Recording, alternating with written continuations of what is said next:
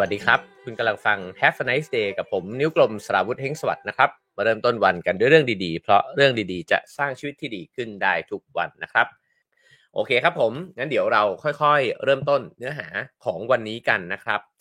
ผมหยิบเอาหนังสือที่เคยนำมาเล่าสู่กันฟังเนี่ยครั้งหนึ่งแล้วนะฮะก็คือหนังสือเล่มเล็ก ๆ เล่มนี้นะครับชื่อภาษาไทยเนี่ยตั้งชื่อว่าช้าให้ชนะนะครับ แล้วก็มีคำโปรยว่า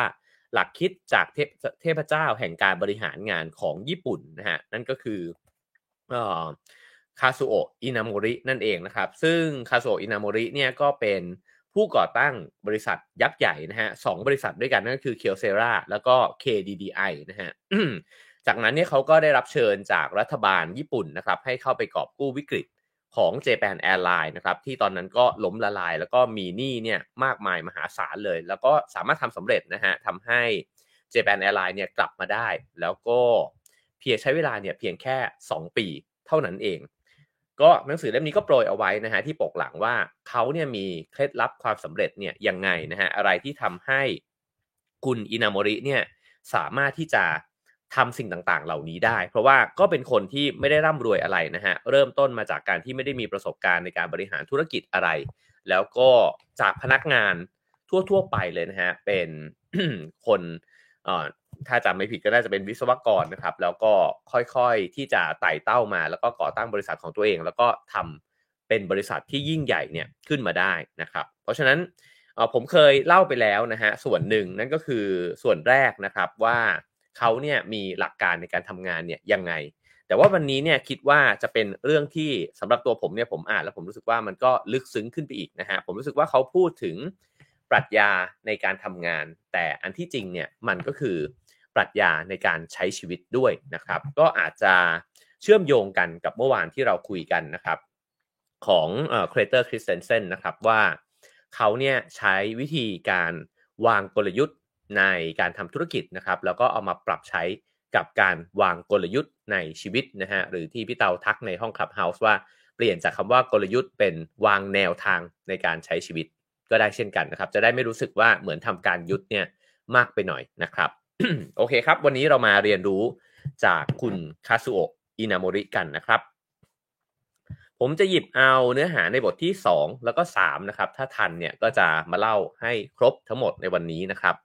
ก็เริ่มต้นจากคำแนะนำของเขาคำแรกเลยนะฮะซึ่งผมคิดว่า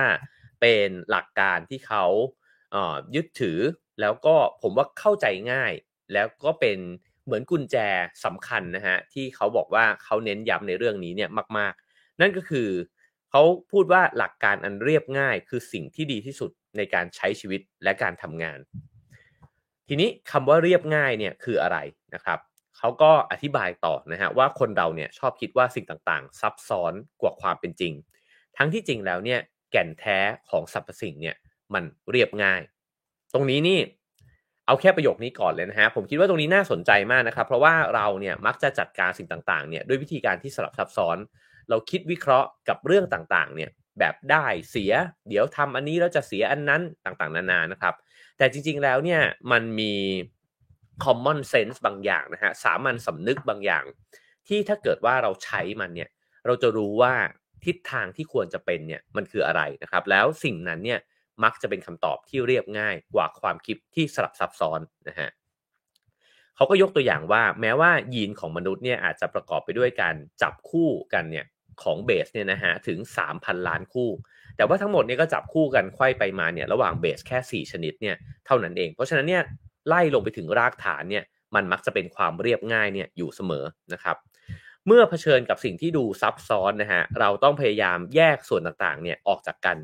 จนกว่าสิ่งนั้นเนี่ยจะดูเรียบง่ายที่สุดนี่คือวิธีการที่เขาใช้เนี่ยในการใช้ชีวิต แล้วก็การทำธุรกิจของเขานะครับ ก็คือว่าเวลาเจอปัญหาที่สลับซับซ้อนเนี่ยแยกแยะเอาองค์ประกอบต่างๆ ออกมานะฮะให้เหลือส่วนประกอบที่มันดูเรียบง่าย แล้วก็เข้าใจได้แล้วจึง ทำการตัดสินใจนะฮะ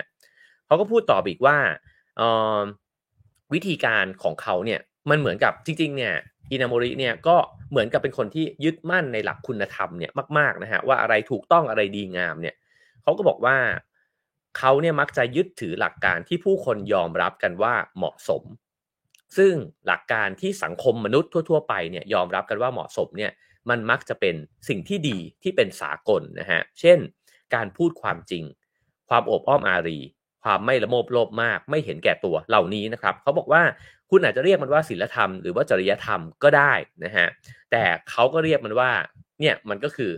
การหลักปฏิบัติที่มันเรียบง่ายที่สุดที่มนุษย์เนี่ยควรจะทำแล้ววิธีการทำธุรกิจของเขาก็เป็นเรื่องนี้เช่นกัน เพราะเขาบอกว่าการทำธุรกิจก็คือความสัมพันธ์ ระหว่างมนุษย์ต่อมนุษย์เช่นกันนะฮะหลักจริยธรรมพื้นฐานทั่วไป ก็ควรจะเป็นหลักการในการทำธุรกิจด้วยนะฮะ ทีนี้มาถึงเรื่องของการตัดสินใจนะครับเขาบอกว่าในชีวิตเราเนี่ยมันมีสถานการณ์ที่ต้องตัดสินใจเนี่ยอยู่เสมอนะฮะการมองโลกตามความเป็นจริง แล้วก็ยึดถือหลักการอันเรียบง่าย อันนี้เอาไว้เนี่ยจะช่วยให้เราตัดสินใจได้ดีขึ้น แล้วก็กำหนดทิศทางได้แม่นยำขึ้นนะฮะเพราะว่าถ้ามันไม่มีหลักการเลยเนี่ยมันก็ไม่รู้นะฮะว่าในสถานการณ์นี้เนี่ยเราจะตัดสินมันจากอะไร บางทีก็โดยอารมณ์พาไปบางทีเพื่อนก็ชวนใช่ไหมฮะบางทีก็อาจจะเป็นเพราะว่าในช่วงเวลานี้ ไอ้ทิศทางนี้มันดูจะดีกว่า แต่ถ้าคนที่มีหลักการในใจแล้วเนี่ยมันก็คล้ายๆกับเมื่อวานนะฮะที่คริสเตนเซ่นบอกก็คือว่า ถ้าเรามีมี purpose หลักของชีวิตเนี่ยที่มันชัดเจน เราก็จะไม่ตัดสินใจออกนอกเส้นเนี้ยไปนะฮะเพราะฉะนั้นวันวันนี้สิ่งที่จะเล่าเนี่ยผมว่ามันมีหลายอย่างที่ลิงก์กันกับสิ่งที่เมื่อวานเนี่ยได้พูดคุยไปนะฮะแต่ว่ามันมีหลายอย่างมากๆที่งอกเสริมขึ้นมา ซึ่งผมชอบมากนะครับ เขาบอกว่าหลักการที่เราใช้ทำธุรกิจเนี่ยมันไม่ควรจะมีเรื่องของผลประโยชน์ หรือว่าชื่อเสียงส่วนบุคคลเนี่ยเข้ามาเกี่ยวข้อง แต่ให้ยึดหลักการเพื่อคนอื่นเนี่ยเป็นหลักเพื่อสังคมเป็นหลักนะฮะฉะนั้นเนี่ยธุรกิจก็เลยจำเป็นจะต้องเสนอสินค้าและบริการที่ดีที่สุดให้กับผู้บริโภคนะครับนี่เป็นหลักการที่ฝ่ายบริหารเนี่ยควรจะยึดถือเอาไว้เป็นอันดับแรก ผมว่าตรงนี้ก็น่าสนใจแล้วนะครับ ก็คือว่าเออเวลาเราพูดกันถึงเรื่องของการทำ กิจการการค้าธุรกิจสินค้านะครับเราจะคิดโจทย์แรกเลยว่า ตั้งเป้าแรกทำยังไงให้ของมันขายดีที่สุดทำยังไงให้มันได้กำไรนะฮะแต่อินาโมริเนี่ยบอกว่าไม่นะหลักการมันควรจะเป็นว่าทำยังไงให้คนอื่นเนี่ยเขาได้ประโยชน์ แล้วไอ้สิ่งประโยชน์เหล่านี้เนี่ยมันจะค่อยๆ ตอบสนองกลับมาเองนะฮะแล้วก็ปักหลักลงไปฮะคำแนะนำของเขาคือว่าจงยืนหยัดด้วยหลักการ แล้วก็อย่าหลงไปกับกระแสนะฮะการสร้างหลักการเนี่ยนำมา เพื่อนำมาใช้ในชีวิตเราเนี่ยสำหรับอินามริเนี่ยก็คือบอกว่าทำให้เราเนี่ยไปสู่ความสำเร็จ แล้วก็การมีชีวิตที่สมบูรณ์นะครับ แต่การที่เราจะยึดถือในหลักการนี้ไว้ได้เนี่ยจำเป็นอย่างยิ่งที่ต้องมีวินัยในตัวเองอย่างมหาศาล เพราะอันที่จริงเนี่ยเส้นทางที่มันทอดยาวไปข้างหน้าเนี่ยมันเต็มไปด้วยสิ่งที่จะมาดึงเราออกนอกหลักการใช่ไหมฮะนอกไปจากความตั้งใจที่ตั้งไว้คุณค่าที่เซตเอาไว้นะครับ แม้ว่าในบางครั้งเนี่ยเราอาจจะดูงี่เง่ามากในสายตาคนอื่น แต่ถ้าคุณหลักการแม่นมั่นแล้ว คุณจะต้องเดินต่อไปบนหลักการของคุณนะครับเขายกตัวอย่างครั้งหนึ่งให้ฟังนะฮะว่า ครั้งหนึ่งเนี่ยตอนที่ญี่ปุ่นเนี่ยราคาที่ดินมันพุ่งสูงขึ้นมากๆนะฮะกำลังอยู่ในช่วงขาขึ้นเนี่ยตอนนั้นเนี่ยหลายคนก็รบเราให้บริษัทเกียวเซราเนี่ยเอาเงินที่สะสมมาไว้ได้เนี่ยนะฮะไปลงทุน ในที่ดินนะครับเขาบอกว่านายธนาคารคนหนึ่งเนี่ยก็ไม่เข้าใจเลยว่าทำไมเขาไม่สนใจ แล้วก็พยายามที่จะมาอธิบายให้เขาว่าการไปลงทุนในอสังหาริมทรัพย์เนี่ยมันจะได้ผลกำไรยังไงนะฮะแต่อินาโมริเนี่ยก็บอกว่าเขาปฏิเสธไป เพราะว่าไม่เชื่อว่าการที่จะทำให้ที่ดินเนี่ยมันซื้อขายกันไปเนี่ยนะฮะมันจะได้กำไรก้อนใหญ่ขนาดนั้นได้ แต่ว่าจริงๆ นั่นไม่ใช่ นั่นไม่ใช่เหตุผลหลักนะฮะเหตุคือจริงๆเขาก็บอกว่าเอ้ยมันก็อาจจะเป็นไปได้แหละ ก็จะได้กำไรมาแต่ที่ไม่สนใจก็คือว่าเขาไม่ได้สนใจกำไรที่ได้มาจากการทำสิ่งนั้นต่างหากนะฮะเพราะเขาเชื่อว่าเงินที่ได้มาง่ายเนี่ยก็อาจจะหายไปง่ายด้วยเช่นกันกำไรที่แท้จริงสำหรับเขาเนี่ยมาจากการทำงานอย่างมานะบากบั่นเท่านั้น เพราะฉะนั้นมันไม่ได้แปลว่าการซื้อขายที่ดินเป็นเรื่องที่ไม่ไม่ถูกต้องหรือไม่ควรทำแต่หลักการของอินาโมริคือ ก็ผมเชื่อสิ่งนี้ผมเชื่อว่า การทำงานที่มีคุณค่า มันคือการที่เราทุ่มเทพลังลงไป แล้วมันจึงได้ผลตอบรับเนี่ยกลับมานะฮะซึ่งเขาก็บอกว่ามันก็ดูเป็นแนวคิดที่ธรรมดามากเลยนะไอแนวคิดของเขาที่บอกว่า การความมานะบากบั่นพยายามเนี่ยมันจะนำมาซึ่งผลลัพธ์ที่ดีนะครับ แต่พอคุณตัดสินใจบนหลักการแบบนี้ท่ามกลางโอกาสนะฮะนั่นก็คือ ผู้คนเขาก็ไปซื้อที่ดินกันหมดแล้วอะ่ะ คุณจะดูโง่มากเลย ในสายตาของเพื่อนนะครับ แล้วตัวเองเนี่ยก็ต้องใช้พลังมหาศาลในการต้านทานความโลภในใจตัวเองนะฮะก็อันนี้เป็นตัวอย่างที่เขายกให้ฟังว่า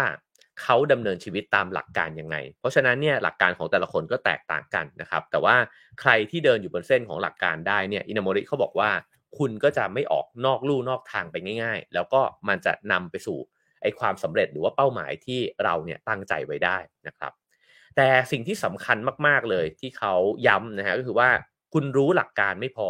แต่ต้องนำมันเนี่ยไปใช้ด้วยนะฮะการใช้ชีวิตตามหลักการเนี่ยเป็นเรื่องที่พูดง่าย แต่ว่าทำยาก เพราะว่าก็อย่างที่บอกว่าเราก็จะพ่ายแพ้ต่อสิ่งที่มันมาล่อตาล่อใจเราใช่ไหมครับ เขาพูดถึงอีกตัวอย่างหนึ่งซึ่งก็เป็นตัวอย่างที่ดีมากเลยนะฮะเขาบอกว่าที่บริษัทเคียวเซราเนี่ยตอนนั้นเนี่ยก็จะมีรถรับส่งผู้บริหารใช่ไหมฮะ แล้วปรากฏว่าผู้บริหารคนหนึ่งเนี่ยตอนที่เขาทำงานเสร็จแล้วเขาก็จะกลับบ้านนะฮะเขาหารถเนี่ยที่จะบริการให้เขาเนี่ยไม่เจอ ก็ได้รับคำอธิบายบอกว่ามีพนักงานคนหนึ่งเนี่ยที่เขาจะต้องเอางานเนี่ยไปเสนอลูกค้า แล้วก็กลัวว่าจะเดินทางไปช้านะฮะก็เลยบริษัทรถของบริษัทเนี่ยก็พาเขาไปทำให้ไม่เหลือรถให้กับผู้บริหารคนนี้ ผู้บริหารคนนี้ก็หงุดหงิดมาก บอกว่าเฮ้ย ทำอย่างนั้นได้ไงเขาเป็นพนักงานในระดับที่ต่ำกว่าเนี่ย ผมเนี่ยเป็นผู้บริหารระดับสูงทำไมผมไม่ได้รถมาใช้นะฮะซึ่งอินาโมริเนี่ยก็เรียกผู้บริหารคนนั้นเนี่ยเข้าไปคุยในห้องนะครับ แล้วก็บอกว่าที่คุณมีรถใช้เนี่ยมันไม่ใช่เพราะตำแหน่งคุณนะ แต่มันเพราะว่าบริษัทเนี่ยอยากจะเอารถเนี่ยไปให้คุณเพื่อให้คุณเนี่ยได้เดินทางแล้วก็มีสมองโล่งๆเนี่ยแล้วก็จะได้คิดงานเนี่ยไประหว่างทางนะฮะเพื่อประสิทธิภาพของบริษัท ฉะนั้นเนี่ยการที่คุณเนี่ยเลิกงานแล้วแล้วคุณกำลังจะกลับบ้าน แล้วมันไม่มีรถไปส่ง ในขณะที่พนักงานที่เขาได้ใช้รถไปเนี่ยเขาเอารถไปทำงานเพื่อบริษัทเนี่ยไปขายงานให้ลูกค้าเนี่ยนะฮะคุณคิดว่าอันไหนเนี่ยมันเป็นสิ่งที่รถบริษัทควรจะเป็นมากกว่ากัน ผมก็ชอบตัวอย่างนี้นะฮะเพราะว่าเขาก็บอกว่ารถบริษัทมันคือรถของบริษัท ฉะนั้นมันต้องจะต้องอทำผลประโยชน์เนี่ยนะฮะเพื่อบริษัทไม่ใช่เพื่อใครสักคนต่อให้คุณเป็นผู้บริหารใหญ่ก็ตามนะฮะ เรื่องไม่จบแค่นี้ฮะเขาเล่าต่อไปอีกบอกว่า ด้วยหลักการเนี้ยที่เขาเชื่อว่ารถเนี่ยมันเป็นของบริษัทนะครับเขาก็เคยบอกกับภรรยาเขาในเช้าวันหนึ่งที่ภรรยาเนี่ยต้องออกไปทำธุระพร้อมกันเนี่ยนะฮะกับที่เขาจะออกมาทำงาน ก็บอกว่าเออออกไปด้วยกันสิ เดี๋ยวผมให้รถเนี่ยไปส่ง ปรากฏว่าเมียของเขาเนี่ยก็บอกว่า โอ้ไม่ได้หรอก คุณเป็นคนบอกเองไม่ใช่เหรอว่ารถเนี่ยมันเป็นของบริษัท เพราะฉะนั้นเนี่ยมันไม่ควรจะเอามาใช้ในธุระส่วนตัว ไม่ควรเอามาส่งเมีย อินามริก็บอกว่าโอ้โห เหมือนเหมือนภรรยาเขาเนี่ย เหมือนตีแสกเข้ากลางหน้าเลยนะฮะ แล้วเขาก็เห็นด้วยกับภรรยาเลยบอกใช่เลยคำพูดนี้ถูกเพ่งเลย ผมเคยมีหลักการแบบนี้กับคนอื่น เพราะฉะนั้นเนี่ยตัวผมเองก็ต้องปฏิบัติแบบนี้ด้วยเหมือนกัน ฉะนั้นภรรยาเขาก็เลยต้องเดินทางไปเองนะฮะ รถบริษัทไม่ได้ไปส่งอันนี้เป็นตัวอย่างที่น่ารักดีนะฮะ แล้วก็ทำให้เราเห็น เขาก็พยายามเน้นย้ำเรื่องนี้ว่า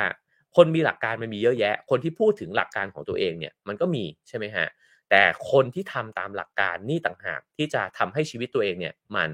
มันดำเนินไปได้ในแบบที่ตัวเองประสงค์ไว้นะครับ หรือว่าทำให้องค์กรของตัวเองเนี่ยมันก้าวหน้าพัฒนาไปได้นะฮะทีนี้มาพูดถึงเรื่องหนึ่งที่เขาก็บอกว่าสำคัญมากวันนี้เนี่ยจะยกเอาเรื่องที่เป็นประเด็นสำคัญทั้งหมดเลยนะฮะที่อินามริเนี่ยแนะนำมาเล่าสู่กันฟังนะครับ อย่างที่สองนอกจากหลักการแล้วก็คือทัศนคติ ซึ่งเขาให้ความสำคัญกับเรื่องนี้เนี่ยมาก ๆเลยนะฮะเขาก็บอกว่าอ๋อสิ่งหนึ่งที่เขาเชื่อก็คือหลักการที่เรียบง่ายเนี่ยมันยิ่งเรียบง่ายเท่าไหร่ ยิ่งเป็นสากลเท่านั้น ผมก็ชอบอันนี้มากเลยนะฮะเพราะว่านั่นแปลว่า ถ้าพูดไปแล้วเนี่ย แล้วทุกๆ คนพยักหน้าตามว่าใช่วะที่คุณพูดมันถูก ก็แปลว่ามันเป็นสากลที่มนุษย์ทุกคนในโลกใบนี้เนี่ยน่าจะเห็นว่าสิ่งนั้นเนี่ยมันดีเหมือนกัน นะครับ ทีนี้ตัวทัศนคติเนี่ยเขาก็เล่าต่อจากสมการที่ผมเล่าไปคราวที่แล้วนะครับ ว่าเขาเชื่อว่าสูตรชีวิตของเขาเนี่ยก็คือว่าผลลัพธ์ของชีวิตและการทำงานเนี่ยมันเท่ากับ 3 อย่างคูณกันนะฮะก็คือคูณกันไม่ใช่บวกกันด้วย ทัศนคติ ความพยายาม แล้วก็ความสามารถ ถ้าสามสิ่งนี้เนี่ยมาอยู่ด้วยกันในตัวคนคนหนึ่งเนี่ยมันจะได้ผลลัพธ์เป็นทวีคูณ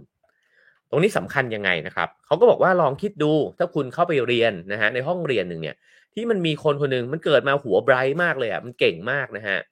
ก็อาจจะทำคะแนนได้ดี แต่ว่าพอคุณเรียนไปสักพักเนี่ยไอ้เจ้าคนนั้นเนี่ยแปลว่ามีความสามารถเนี่ยตุนไว้อยู่ใช่ไหมฮะ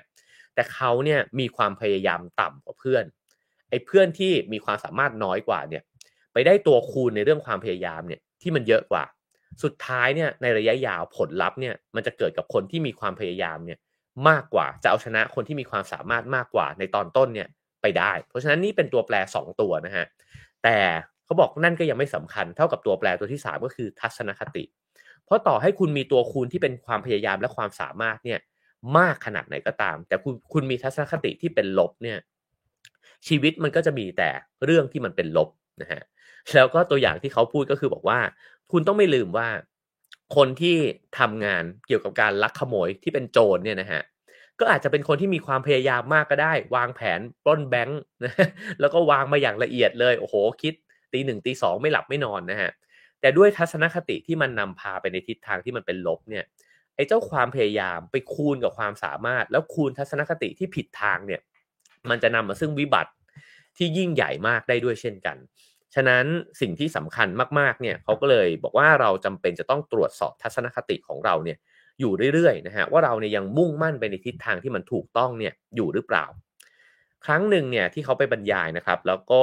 ได้ไปฟังนักวิชาการแล้วก็นักการศึกษาคนหนึ่งชื่อว่าฟุคุฟุคุฟุคุสวะยุคิชินะฮะซึ่งนักวิชาการคนนี้เนี่ยเขาก็พูดถึงว่าปัจจัยที่ทำให้คนเราเนี่ยกลายเป็นคนที่ยิ่งใหญ่ได้เนี่ย มีอยู่ 4 อย่างด้วยกันนนี้ผมก็ขีดเส้นใต้ให้ดาวไว้เลยนะฮะนั่นก็คือ มนุษย์เราเนี่ยจะเติบโตและสร้างประโยชน์ให้กับสังคมได้ ต่อเมื่อรู้จักคิดให้ลึกซึ้งเหมือนปราดนี่คือคุณสมบัติแรกนะฮะคิดให้ลึกซึ้งเหมือนปราดมีหัวใจบริสุทธิ์เหมือนนักรบ มีสติปัญญาเฉียบแหลมเหมือนบัณฑิต และมีร่างกายทรหดอดทนเหมือนชาวนาอ๋อน่าสนใจนะครับ คือคิดลึกซึ้งนะฮะ แต่หัวใจเนี่ยไม่ได้คิดเพื่อตัวเองนะครับ แล้วก็ปัญญาเฉียบแหลม แต่ไม่ได้มีแค่ปัญญาครับ มีร่างกายที่ทรหดอดทนด้วยก็คืออินาโมริเนี่ยเขาก็เปรียบเทียบนะฮะว่า เอ้ยเขาฟังคนนี้พูดแล้วเนี่ยมันเอามาจับรวมกับสมการเขาได้เลยนี่นานะฮะเพราะว่าสติปัญญาเฉียบแหลมก็สอดคล้องกับความสามารถ ความคิดลึกซึ้งหัวใจบริสุทธิ์ ก็สอดคล้องกับทัศนคตินะครับ แล้วก็ร่างกายที่แข็งแรงก็สอดคล้องกับความพยายาม เพราะฉะนั้นเนี่ยเราไปตรวจสอบกันดูนะฮะเมื่อวานเราได้จากคริสเตนเซนไป 3 อย่างว่าทรัพยากรสำคัญที่มีจำกัดก็คือเวลาพลังงาน แล้วก็ความสามารถใช่ไหมครับ วันนี้อินาโมริเนี่ยให้อีก 3 อย่างด้วยกันนะฮะก็คือทัศนคติความพยายามและความสามารถนะครับ พอคูณกันแล้วมันจะกลายเป็นชีวิตของเรานะฮะคราวนี้ มาถึงคำแนะนำต่อไปนะครับเขาก็แนะนำว่าจงใช้ชีวิตแต่ละวันอย่างจริงจัง อันนี้เนี่ยตอนอ่านเสร็จก็รู้สึกว่าเออน่าจะเขียนแปะไว้บนหน้าจอ มันเป็นคำแนะนำที่ดูเหมือนพื้นฐานมากๆนะฮะแต่ลองฟังเขาอธิบายเขาบอกว่านี่คือหลักหลักรากฐานที่สำคัญมาก ๆเลยของชีวิต คือชีวิตในแต่ละวันเนี่ยมันมีค่ามาก มันไม่น่าจะถูกปล่อยปละละเลยไปโดยที่เปล่าประโยชน์นะฮะ ฉะนั้นการตื่นมาฟัง Have a nice day นี่ถือว่าเป็นการเริ่มต้นวันได้อย่างจริงจังใช้ได้นะฮะเขาก็บอกว่าในภาษาญี่ปุ่นเนี่ยการใช้ชีวิตอย่างจริงจังเนี่ยเรียกว่าชินเคนนะครับถ้ามันถูกเอาไปใช้ในการฝึกเคนโดเนี่ยชินเคนก็คือการฝึกด้วยดาบจริง แทนที่จะเป็นดาบไม้ไผ่โอ้อันนี้ลึกซึ้งนะฮะเพราะว่าตราบใดที่เรายังใช้ดาบไม้ไผ่ก็แปลว่าเรายังไม่ฟันจริง แต่ถ้าเกิดว่าเราใช้ดาบจริงแล้วเนี่ย มันต้องทุ่มเทต้องมีสมาธิต้องใช้ความพยายามเนี่ยหนักหน่วงเข้มข้นกว่าเยอะเลยนะครับ ผมนึกถึงบทสัมภาษณ์รายการใน The Lessons นะฮะที่ได้สัมภาษณ์พี่เบิร์ตไปเนี่ยแล้วผมก็แอบถามเขาเพราะว่าเขาดูเป็นคนที่จริงจังกับการทำงานมาก ผมก็ถามเขาไปว่ามันมีบ้างไหมนะครับ ในบางวันที่ในสมัยผมทำงานครีเอทีฟเนี่ยจะมีพี่ๆที่เขาชอบพูดเล่นกันนะฮะแต่บางทีก็ทำจริงนะครับ ว่า เฮ้ยงานเนี้ยมันงานเล็ก มันเรามีงานอีกเยอะเลยที่ต้องทำงานเล็กๆ เนี่ยใช้แบบนิ้วก้อยซ้ายเนี่ยเขี่ยไปก็ได้นะครับซึ่งจริงๆเป็นทัศนคติที่อาจจะไม่ดีสักเท่าไหร่นะฮะแต่ก็เล่าสู่กันฟัง เพราะว่าออบางคนเนี่ยก็อาจจะรู้สึกว่างานบางงานก็ทุ่มเทแต่งานบางงานก็เขี่ยเขี่ยเอาบ้างก็ได้นะครับ นิ้วเท้านิ้วก้อยซ้ายคือ นิ้วที่ไม่ถนัดที่สุดในขาที่ไม่ถนัดที่สุดนะครับก็ถามพี่เบิร์ดไปแบบนี้ พี่เบิร์ดก็บอกว่าไม่มีนะ ไม่เคยมีการทำงานไหนที่จะจะใช้สิ่งที่ไม่ถนัดทำก็คือว่าต้องใช้ศักยภาพทั้งหมดที่มีเนี่ยมาทำนะครับ ผมว่านี้คล้ายกันกับชินเคนในเคนโดนะฮะที่บอกว่าก็ไม่ได้ใช้ดาบไม้ไผ่นะฮะแต่ว่าใช้ดาบจริงในการฟัน ถ้าเกิดว่าเป็น ไอ้เจ้าชินเคนเนี่ยถูกไปใช้ในศิลปะการยิงธนูเนี่ยมันหมายถึงการดึงสายธนูให้ตึงจดจ่อสมาธิไปที่เป้านะฮะแล้วก็ปล่อยลูกธนูออกไป เพราะฉะนั้นถ้าถูกนำมาใช้ในชีวิตมันก็คือการใช้ชีวิตอย่างจริงจัง ทุ่มเทกับการทำงานและใช้ชีวิตทุกวันเนี่ยให้เต็มที่ แล้วอินามริก็บอกว่าถ้าทำแบบนี้ได้เนี่ยเราก็จะมีชีวิตตามที่เราวาดฝันไว้ได้นะฮะหมายความว่าทุกทุกวันเนี่ยถ้ามันทุ่มเทจริง ๆ ในนี้เขียนว่าทุกวินาทีนะฮะก็มันก็จะค่อยๆ คืบหน้าเนี่ยไปข้างหน้านะฮะแล้วก็ไม่ได้ละเลยต่อเรื่องเล็กๆ น้อยๆ ในการทำงาน คือแม้เรื่องเล็กเรื่องน้อยก็ทำมันอย่างเต็มที่และทุ่มเทความพยายามเนี่ยไปทั้งหมดในนั้นนะฮะสิ่งที่จะเกิดขึ้นคืออะไร เวลาที่เราบอกว่าเราทุ่มเทไปเนี่ยมันก็เหนื่อยมันไม่เห็นได้อะไรเลยเนี่ย ผมว่าผมเรียนรู้ผ่านความแก่นะฮะว่าจริง ๆ แล้วผลลัพธ์ที่ดีที่สุดของความทุ่มเทพยายามเนี่ย มันกลับไม่ใช่ ผลงานนะฮะคือบางทีทุ่มเทแต่ผลงานอาจจะไม่ดีก็ได้นะครับ ผมว่าอันนี้ผมเองก็เจอหลายครั้งนะฮะแต่สิ่งที่มันได้เลยเนี่ย โดยอัตโนมัติคือ เรารู้สึกภูมิใจในตัวเองอะรู้สึกว่า เออ ดีใจจังเลยอะที่มึงทุ่มเทขนาดนี้อะดูแบบตั้งใจโคตรเลยอะมันภูมิใจกับตัวเองได้นะครับ มันรู้สึกดีกับตัวเอง แล้วผมว่ามันก็คือการให้เกียรติงานที่เราทำแล้วเราก็ได้รับเกียรตินั้นเนี่ยกับตัวเราเอง คนอื่นมองไม่เห็นไม่เป็นไรเลยนะฮะ อินามริเนี่ยเขียนบอกว่าความพยายามทั้งหมดนั้นจะช่วยทำให้เรากลายเป็นคนที่มีคุณค่ามากขึ้น และมีชีวิตที่สมบูรณ์นะครับเขาบอกว่าไม่ว่าจะมีความสามารถหรือทัศนคติที่ดีเลิศขนาดไหน ถ้าหากขาดความพยายามเนี่ยชีวิตก็ย่อมจะไร้ความหมายนะฮะก็จริงนะฮะต่อให้มีเป้าประสงค์ที่ดีมาก อยากจะสร้างบริษัทให้ดีที่สุด อยากจะทำสังคมให้มันดีขึ้นนะครับ หรือ ออมีความสามารถเก่งกาจมากๆเลยนะฮะแต่ไม่พยายามเลยอะ่ะคือเจอนิดหนึ่งท้อเจอนิดหนึ่งท้อเนี่ยมันก็ไม่สามารถที่จะผลักดันอะไรสำเร็จได้นะครับ ทีนี้เขาบอกว่าตลอดชีวิตเนี่ยเราก็เลือกนะฮะเราก็จะต้องเลือกระหว่างการเผชิญปัญหาเนี่ยด้วยการที่จะหลีกเลี่ยงมัน หรือพยายามจะแก้ไขมัน แล้วก็ไอทางเลือกทุกครั้งที่เราเลือกเนี่ยมันก็เป็นตัวกำหนดความสำเร็จหรือว่าล้มเหลวของเรานั่นเองนะฮะถ้าเราเบื่อหน้าจากมันบ่อยๆเนี่ย แล้วก็หลีกเลี่ยงที่จะแก้ปัญหาบ่อยๆ มันก็ยากนะฮะที่จะที่จะพาเราเนี่ยไปสู่จุดที่เราตั้งใจไว้ได้นะฮะซึ่งคำแนะนำต่อไปก็บอกว่าถ้าเกิดว่าคุณมีปราความปรารถนาอันแรงกล้านะฮะแล้วก็เผชิญกับปัญหาเนี่ยด้วยใจที่เปิดกว้างอยู่เสมอเนี่ยคุณจะเริ่มเห็นเบาะแสของทางออกที่เคยมองข้ามไป นี่ก็เป็นคำแนะนำที่น่าสนใจนะฮะเขาก็บอกว่า พอเราเผชิญปัญหาด้วยทัศนคติที่ดีและเปิดกว้างเนี่ย จะเหมือนพระเจ้าเนี่ยมากระซิบเราด้วยความเห็นอกเห็นใจอะว่าเออมึงก็พยายามขนาดนี้ล้วเดี๋ยวบอกให้ก็ได้ทางออกมันอยู่ตรงนี้ ก็เป็นตัวอย่างที่น่ารักนะฮะแล้วผมว่าบางทีมันเป็นอย่างนั้นจริง ๆ ก็คือว่า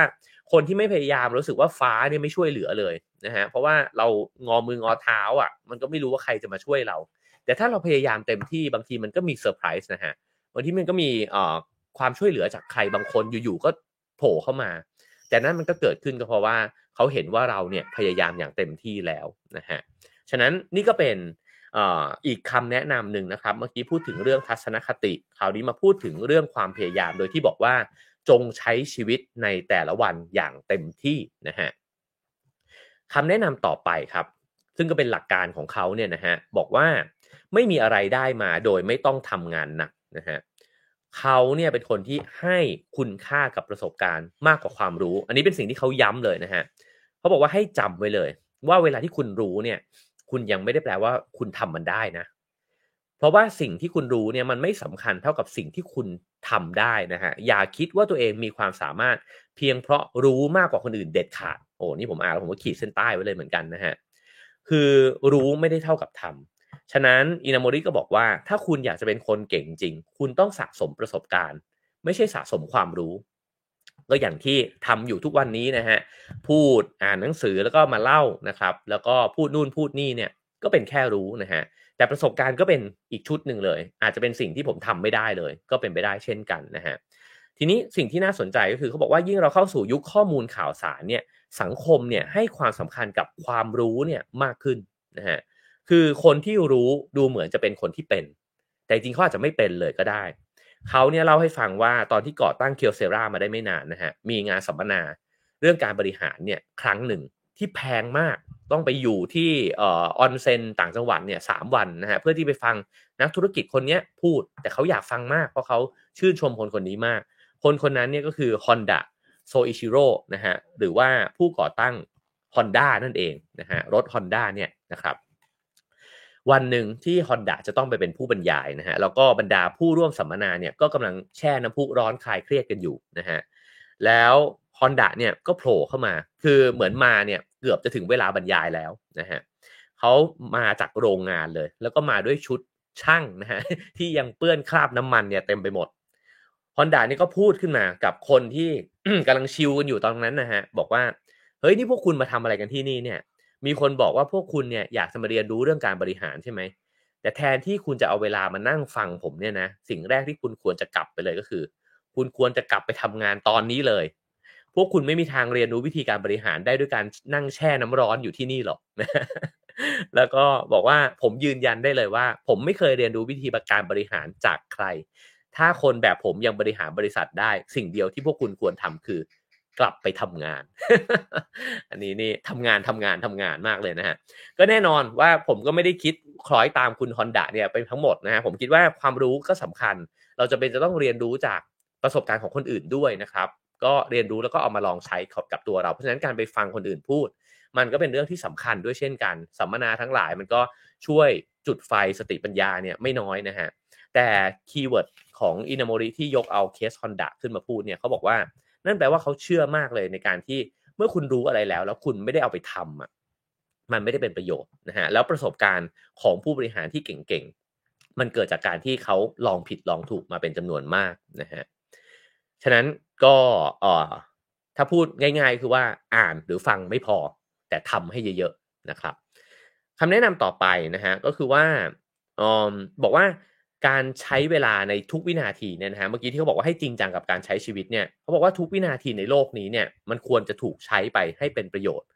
เขาเปรียบเปรยนะฮะกับดอกไม้ในขั้วโลกเหนือ บอกว่าในขั้วโลกเหนือเนี่ยในแถบขั้วโลกเหนือนะฮะมันจะมีฤดูร้อนที่สั้นๆ เท่านั้นเองนะครับแต่ว่าในฤดูร้อนสั้น ๆ นั้นเนี่ยมันก็จะมีดอกไม้เล็ก ๆ เนี่ยโผล่ออกมา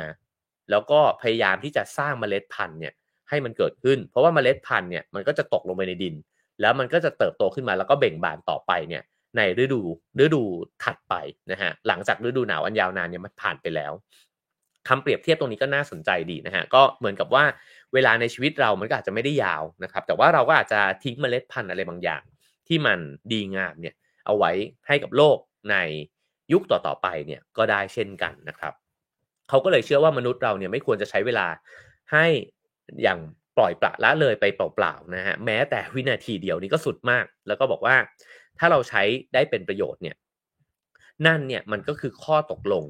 ที่เราเนี่ยทำไว้กับจักรวาล เหมือนจักรวาลเนี่ยมอบตัวตนของเราเนี่ยมาไว้ให้กับโลกใบนี้นะฮะแล้วถ้าเราทำแบบนั้น มันก็จะเป็นการเติมเต็มความหมายให้กับชีวิตตัวเองด้วยนะฮะผมคิดว่านี้เนี่ยอ๋อเดี๋ยวพอเล่าไปทั้งหมดจะเห็นภาพรวมบางอย่างนะครับ ซึ่ง ตัวเขาเองเนี่ยก็แน่นอนว่าอยู่ในวัฒนธรรมญี่ปุ่น ซึ่งก็ให้ความสำคัญกับการทำงานมากนะฮะแล้วก็อยู่ในยุคสมัยที่ญี่ปุ่นกำลังเติบโตรุ่งเรืองมากๆทางเศรษฐกิจเขาก็ทำงานอย่างเพลิดเพลินมากๆ แล้วก็เจริญก้าวหน้ามากๆนะฮะ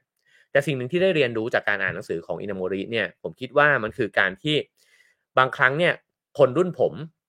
แล้วก็รุ่นน้องๆลงไปนะฮะมานั่งคุยล้อมวงกันหลายครั้งเราก็รู้สึกว่าทำไมชีวิตมันดูไม่ค่อยมีความหมายเลย มันไม่มันหมดแรงมันเบิร์นเอาท์มันอะไรแบบนี้นะฮะแต่มันก็มีคนรุ่นหนึ่งหรือว่าคนอีกประเภทหนึ่งนะฮะที่มุ่งมั่นตั้งใจทำงานไป แล้วเขาเนี่ยก็เหมือนกับได้รับรู้ความหมายเนี่ยสัมผัสความหมายของชีวิตตัวเองเนี่ยผ่านการทำงานหนักนะครับ ก็เป็นวิธีหนึ่งที่ก็น่าเรียนรู้เหมือนกันนะฮะทีนี้ ดื่มน้ำนิดนึงครับ ก็ต่อเนื่องจากเมื่อกี้ที่ผมบอกนะฮะ ก็เขาก็บอกว่าเราเนี่ยสามารถจุดไฟให้ตัวเองได้ ด้วยการรักในสิ่งที่เราทำก็ปฏิเสธไม่ได้ว่าตั้งแต่คนในรุ่นผมเป็นต้นไปเนี่ย มันก็อาจจะอยู่ในยุคสมัยที่พ่อแม่ทำงานหนักกันมาแล้วนะฮะแล้วเราก็เริ่มตั้งคำถามว่า งั้นเราขอทำงานในแบบที่เราเลือกได้ได้ไหมงานที่เรารัก นะครับเราก็จะตั้งเป้าไปที่ว่าอยากทำงานที่ตัวเองรัก อยากทำงานที่ตัวเองมีแพชชั่นกับมันแบบนี้นะฮะแต่อินาโมริเนี่ยเปรียบเทียบ 3 อย่างฮะบอกว่าเราเนี่ยสามารถแบ่งประเภทของวัสดุเนี่ยออกได้เป็น 3 ประเภทใหญ่ ๆ 1 ก็คือติดไฟได้ 2 ไม่ติดไฟ 3 ก็คือลุกไหม้ได้ด้วยตัวเองนะฮะคนที่ติดไฟได้เนี่ยถ้าเปรียบเทียบกับคนนะครับ ก็เหมือนกับเวลาคุณไปอยู่ในในบริษัทในทีมที่มันมีไฟอะ คุณจะเป็นคนที่มีไฟลุกโชนขึ้นมากับเขาด้วยเลยนะฮะในขณะที่ก็มีคนอีกประเภทหนึ่งที่ไปอยู่ที่ไหนก็แล้ว แต่เจอบิวยังไงก็แล้วแต่นะฮะดูนู่นดูนี่อ่านนู่นอ่านนี่อะไรก็แล้วแต่ ก็ยังไม่รู้สึกว่ามีไฟ อันนี้เนี่ยอินาโมริบอกว่าก็คือคนประเภทที่ติดไฟไม่ได้อะแต่มันจะมีคนประเภทที่สามที่ไม่ต้องการคนอื่นเลยฮะ แล้วมันก็จุดไฟของตัวมันเองเนี่ยลุกไหม้อยู่ตลอดเวลาแบบนั้นนะครับ ซึ่งเขาก็บอกว่าคนที่ประสบความสำเร็จส่วนใหญ่มักจะเป็นคนที่จุดไฟติดด้วยตัวเองนะฮะแล้วก็คนแบบนี้มักจะสามารถส่งความกระตือรือร้นเนี่ยออกไปให้คนรอบตัวได้ด้วยนะครับ คนประเภทนี้เนี่ยจะไม่ได้เป็นคนที่ลงมือทำตอนที่มีคนมาสั่งให้ทำไม่ต้องรอให้ใครมาสั่งเลยครับเขาทำเอง เพราะว่าเขารู้ว่าเขาเขาสิ่งนี้มันน่าจะทำมันควรจะต้องทำนะนะฮะ แล้วก็มักจะได้รับการยกย่องนะฮะให้เป็นตัวอย่างเนี่ยจากคนอื่น แล้วคนพวกนี้ก็จะเดินหน้าต่อไป โดยที่ไม่เคยหยุดนิ่งนะฮะฉะนั้นผมว่าเป็นตัวเปรียบเทียบที่น่าสนใจนะครับว่าน่าตรวจสอบเหมือนกันว่าเราเป็นคนแบบไหน ติดไฟได้ไม่ติดไฟ หรือเป็นคนที่จุดไฟติดในตัวเองได้ขึ้นมาเลยนะฮะทีนี้ถ้าเราไม่ได้เป็นคนที่มีไฟลุกโชนทํำยังไงดีอินาโมริแนะนำฮะว่าวิธีที่ดีที่สุดคือ ตกหลุมรักงานที่ตัวเองทำ วิธีจุดไฟที่ดีที่สุดคือรักในงานที่ทำนะฮะถ้าคุณใส่ใจและจิตวิญญาณลงไป คุณจะรู้สึกดี มั่นใจ และอยากออกเดินทางไปสู่เป้าหมายที่ตั้งไว้นะฮะเขาบอกว่าให้ทำแบบนี้ซ้ำๆซ้ำๆไป แล้วคุณจะหลงรักงานที่ทำมากขึ้นเรื่อยๆ จนสามารถที่จะอ๋อได้รับผลตอบแทนเนี่ยที่มันแสนวิเศษในท้ายที่สุดนะครับ ซึ่ง ในมุมของเขาก็บอกว่าความรักเนี่ยคือแรงกระตุ้นที่ยิ่งใหญ่ และเป็นจุดกำเนิดของความกระตือรือร้นนะฮะในขณะที่ความพยายามเนี่ยคือเส้นทางสู่ความสำเร็จ ในญี่ปุ่นมีภาษิตบอกว่าถ้าออกเดินทางด้วยความรัก1,009ก็สั้นเหมือนก้าวเดียว โอ้โห อันนี้คมนะฮะฉะนั้นเออเวลาที่เรายังไม่รักงานที่เราทำเนี่ย มันก็รู้สึกว่าโอ้โห มันเป็นเส้นทางที่ยาวไกลเหลือเกิน แล้วก็เหนื่อยเหลือเกิน แต่รักมันก็อาจจะไม่ได้เกิดขึ้นง่าย ๆนะครับ แต่จากคำแนะนำของอินาโมริก็คือว่า คุณยังไม่รักงานนั้นหรอกจนกว่าที่คุณจะทุ่มเทให้มันเนี่ยอย่างหมดเนื้อหมดตัว แล้วพอคุณทุ่มเทให้มันแล้ว คุณจะค่อยๆ เริ่มเก่งขึ้นมานะครับ นี่ก็คำแนะนำจากเขานะครับ แล้วก็มีอีกคำพูดหนึ่งก็คือบอกว่าความรักนำไปสู่ความชำนาญนะฮะเมื่อวานผมเพิ่งบรรยายที่บริษัทแห่งหนึ่งนะครับ แล้วก็ผมก็พูดเรื่องนี้เหมือนกัน ผมยกตัวอย่างจิโร่โอโนะนะฮะที่ปั้นซูชิเนี่ยก็เป็นคนที่ไม่ได้ ปั้นซูชิด้วยความรักในเบื้องต้นนะฮะแต่ว่าการที่เขาพยายามจะทำมันให้อร่อยเนี่ยเขาก็ค่อยๆรักมัน แล้วก็นำไปสู่การทำซูชิได้อร่อยเนี่ยมากขึ้นเรื่อยๆนะครับฉะนั้นเมื่อวานที่พี่เตาถามเรื่อง passion นะครับในห้อง Clubhouse เนี่ยอินาโมริก็อาจจะมีคำตอบบอกว่าแพชชั่นอาจจะไม่สำคัญเท่าคุณต้องทุ่มเทไปก่อนนะครับผมต่อไปก็คือ เขาบอกว่าแล้วคนที่ทำใจรักในงานที่ตัวเองทำไม่ได้ล่ะ จะทำยังไงดีนะฮะคำตอบของเขาคือว่าเขาบอกว่าผมคิดว่าคนประเภทนี้ควรเริ่มต้นจากการทุ่มเทให้งานที่ตัวเองทำก่อนนะฮะความรักกับการอุทิศตัวให้สิ่งใดสิ่งหนึ่งเนี่ยเหมือนกับเหรียญที่มีสองด้าน โอ้นี่ก็คมมากนะฮะคือถ้าคุณไม่อุทิศตัวให้กับสิ่งนั้น หรือคนคนนั้น คุณจะพูดว่ารักเขาได้เหรอนะฮะแล้วถ้ายังไม่ทุ่มเทให้กับสิ่งนั้นอย่างเต็มร้อยเนี่ย ความรักมันก็ยังไม่เกิดแน่ๆนะฮะเพราะฉะนั้นเนี่ยมันเป็นเหรียญสองด้านอะไรเกิดก่อนก็ได้ รักเกิดก่อนแล้วทุ่มเท อันนี้เป็นเรื่องอัตโนมัตินะฮะแต่ถ้ายังไม่รักแล้วทุ่มเทเกิดก่อน รักก็จะเกิดตามมา อันนี้ก็เป็นหลักการที่อินาโมริเนี่ยบอกนะครับบอกว่าเมื่อไหร่ก็ตามที่คุณรู้สึกว่าคุณงานที่คุณทำอยู่เนี่ยมันทนไม่ไหวแล้วคำแนะนำเขาคือว่าลองพยายามขึ้นอีกนิดหนึ่ง ช่างเป็นคำแนะนำของผู้บริหารมากๆเลยนะฮะแล้วเขาบอกว่าถ้าเกิดว่าคุณลองทนอีกสักนิดนึงพยายามขึ้นอีกสักนิดนึงเนี่ยคุณจะรู้ว่าความพยายามนั้นเนี่ยมันมีคุณค่ามากนะฮะสิ่งสำคัญคือต้องเอาชนะตัวเองให้ได้ ต้องยับยั้งความเห็นแก่ตัว และต่อต้านความต้องการที่จะทำตามใจตัวเองนะฮะเพราะถ้าคุณเอาชนะใจตัวเองไม่ได้ คุณจะไม่มีวันประสบความสำเร็จในเรื่องไหนเลย แล้วก็สิ่งที่จะเสียไปด้วยก็คือว่า คุณจะไม่ได้สัมผัสศักยภาพสูงสุดของตัวเองด้วยเช่นกันนะฮะ อันนี้ผมชอบมากเลยเพราะว่าผมรู้สึกว่ามันเป็นสปิริตที่หล่นหายไปในคนรุ่นรุ่นแถวแถวผมเนี่ยแหละนะฮะก็คือเราขี้เกียจกันมากขึ้นว่าง่าย ๆ แต่ถ้าไปคุยกับคนรุ่นพ่อรุ่นแม่เนี่ยเขาก็จะบอกว่า ทุ่มเทสิทำงานหนัก ก็ต้องทำงานทำงานหนักไปอีก แล้วเดี๋ยวมันจะเก่ง แล้วเก่งแล้วมันจะสบายแล้วมันก็จะชอบมันอะไรแบบเนี้ยสบายหมายความว่าทำมันได้ง่ายขึ้นอะไรแบบเนี้ยนะฮะซึ่งเขาบอกว่าถ้าเกิดว่าเรามองเฉพาะความสามารถที่มีมาแต่เกิดเนี่ยแค่เพียงอย่างเดียวเนี่ย เราอาจจะลืมไปก็ได้ว่าเรามีศักยภาพอื่นอีกด้วยนะฮะซึ่งศักยภาพนอกจากความสามารถที่ติดตัวมาตั้งแต่เกิดเนี่ยมันก็คือทัศนคติที่เราฝึกฝนได้ มันก็คือความกระตือรือร้นความพยายามที่เราใส่เติมเข้าไปได้นะฮะแล้วไอ้สิ่งนี้แหละที่แต่ละคนใส่ลงไปไม่เท่ากัน ที่มันพลิกชีวิตของแต่ละคนเนี่ยกลับตลปัดเลย ให้คนที่เคยเก่งเนี่ยกลายเป็นคนที่ไม่เก่งขึ้นมาได้ เพราะว่าคุณมีความพยายามที่น้อยเกินไป ในขณะที่คนเคยไม่เก่งเนี่ย กับประสบความสำเร็จขึ้นมาได้ เพราะว่าคุณใส่ความพยายามลงไปมากมายเหลือเกินนะฮะความสำเร็จทางธุรกิจเป็นผลจากความขยันขันแข็ง และการห้ามใจตัวเอง ไม่ให้หันไปใช้ทางลัดนะฮะนี่คล้ายกันกับคริสเตนเซนเมื่อวานเลยนะครับ แล้วก็ใครก็ตามที่ดูถูกคนที่กำลังทำงานหนักเนี่ย จริง ๆ แล้วคนคนนั้นอาจจะกำลังซ่อนตัวอยู่เบื้องหลังกำแพงแห่งความขี้เกียจและการผัดวันประกันพรุ่งของตนเองก็เป็นได้ อันนี้เป็นคำพูดของอินาโมรินะครับ แล้วก็เขาก็อธิบายต่อไปว่า เพราะบนเวทีแห่งชีวิตเนี่ยเซลล์สมองเพียงอย่างเดียวไม่เคยทำให้ใครได้ดี คนเราจะประสบความสำเร็จต่อเมื่อเผชิญเเมื่อกระโจนเข้าหางาน แล้วก็ความยากลำบากซึ่งซึ่งหน้านะฮะนี่คือหลักการพื้นฐานที่ต้องจำเอาไว้ให้ดี ความเพียรพยายามและการทำงานหนักอาจจะดูธรรมดาและน่าเบื่อจริงนะฮะมันไม่เซ็กซี่เลยนะฮะเวลาใครมา ขอคำแนะนำสมมุติเราไปขอคำแนะนำผู้ใหญ่สักคนแล้วก็บอกคุณก็ทำงานให้มันหนักขึ้นเลยบอกโอ้พี่คิดได้แค่นี้เองเหรอเขาบอกว่ามันไม่ได้ดูแบบเล้าใจอะไรเลยนะฮะ แต่มันคือสัจธรรมที่ยิ่งใหญ่ของชีวิต อันนี้คือขีดเส้นใต้ไว้ตรงนี้นะครับ ทีนี้มาถึงเรื่องของเวลาที่เจอปัญหานะครับเขามีหลักการในการที่จะใช้มองปัญหาเนี่ยยังไงนะฮะก็เขาก็บอกว่า เวลาที่เคียวเซราเนี่ยมีการถกเถียงกันนะครับแล้วก็บรรดาพนักงานต่างๆเนี่ยมาถามเขาว่าให้เขาตัดสินใจ เพราะว่าไม่ใช่เพียงแค่เขาเนี่ยเป็นประธานบริษัท แต่ว่าเขาเนี่ยเป็นคนที่ตัดสินใจแล้ว ค่อนข้างจะออกมาเป็นผลลัพธ์ที่พนักงานพอใจนะฮะเขาก็มาวิเคราะห์ว่าทำไมเป็นแบบนั้น สิ่งที่ทำให้เป็นแบบนั้นไม่ใช่ว่าเพราะเขาเป็นผู้ใหญ่ แต่ว่าเป็นเพราะว่าเขามักจะมองปัญหาเนี่ยจากมุมมองที่ปราศจากอคติ คือไม่ได้สวมรองเท้าของพนักงาน A B ที่มาเถียงกันต่อตรงหน้าเขาอะ แต่เขามองในมุมมองนกนะฮะว่าเขาไม่ได้มีส่วนได้ส่วนเสียกับสองแผนกนั้น แต่มองด้วยมุมมองที่มันกว้างขึ้นมาไอ้มุมมองแบบนี้เนี่ยมันดียังไงนะครับเขาบอกว่าเวลาที่มุมมอง